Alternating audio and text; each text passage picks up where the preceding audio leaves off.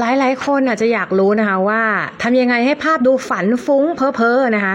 ก็ขั้นแรกเนี่ยเปลี่ยนสีเนาะเปลี่ยน texture ก็ถ้าใช้สีชมพูสีม่วงสีพาสเทลอะไรทำนองนี้มันก็จะดูฝันฝันๆนะคะ หรืออันที่สองนะทำให้สัตว์เนี่ยเป็นคนขึ้นมานะคะอาจจะเป็นคนอาจจะสัตว์เนี่ยยืนสี่ยืนปกติยืนสี่ขาใช่ไหมเราก็เปลี่ยนเป็นยืนสองขาเนาะเปลี่ยนทุกอย่างให้เป็นเครื่องกลให้หมดเปลี่ยนอย่างเช่นเปลี่ยนแอปเปิลให้เป็น mechanic อะไรเงี้ยลองคิดดูนะว่าจะเป็นยังไงหรือเปลี่ยน material เนาะเปลี่ยน material อย่างเช่นอะไรอย่างเช่นปกติแอปเปิลเนี่ยเป็นเป็นผลไม้ถูกป่ะมันก็มี texture แบบผลไม้ถ้าเปลี่ยนเป็นเหล็กทำยังไงอะไรเงี้ยถ้าเปลี่ยนเป็นเหล็กเปลี่ยนเป็นทองเปลี่ยนเป็นเงินอะไรเงี้ยมันก็จะดูแฟนตาซีฟุ้งฝันเนาะ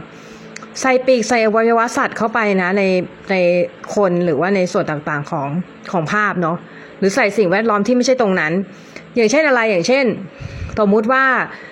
เอ่อมีที่นาอะไรเงี้ยที่นาที่นาหรืออาจจะเป็นภูเขาอะไรเงี้ยแต่ดันมีดันมีเป็น เป็นอะไรสักอย่างอย่างเช่นเป็น ทะเลเป็นนาแต่ว่าข้างข้างล่างเป็นทะเลหรือเป็นกระจกอะไรอย่างเงี้ยที่แบบมันไม่เกี่ยวข้องกันน่ะนะหรือทำให้คนแบ่งกลายเป็นส่วนๆเนาะเปลี่ยนชิ้นส่วนของอวัยวะ อย่างเช่นเอ่อจากนิ้วเนี่ยก็เปลี่ยนเป็นปีกอะไรเงี้ยว่าไปนะคะหรือเปลี่ยนฟังก์ชันวัสดุ เช่น ฟังก์ชันวัตถุเช่นมีดเนาะอย่างเช่นเนี่ยมีดใช่ไหมแต่ปลายเป็นดอกไม้อะไรเงี้ยเปลี่ยนปลายมีดให้เป็นดอกไม้ไปเลย มันก็จะดูเซเรียลมากนะคะ ต่อมาวิธีแอนติทิสิตเนาะ อันนี้ก็คือ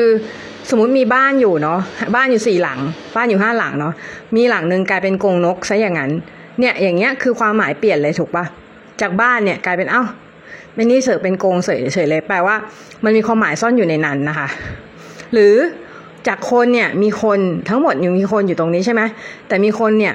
เปลี่ยนที่แบกเนี่ยที่แบกเป้เนาะจะแบกเป้นักเรียนแบกอะไรเงี้ยเป็นแบกบ้านแทนเป็นไงมีความหมายทันทีเนาะ ก็คือมันต้องมี puzzle น่ะ ต้องจำแนกคอนเซปต์เป็นคำนะคะแล้วเอาคำมาประกอบกันนะคะ หรืออย่างคนโกรธเนี้ย คนโกรธทำหน้าโกรธเนี่ยก็ไม่พอเนาะอาจจะต้องเปลี่ยนหัวเป็นไฟเลยทำให้แสดงให้เห็นว่าโกรธจริง ๆ อะไรอย่างเงี้ยนะคะ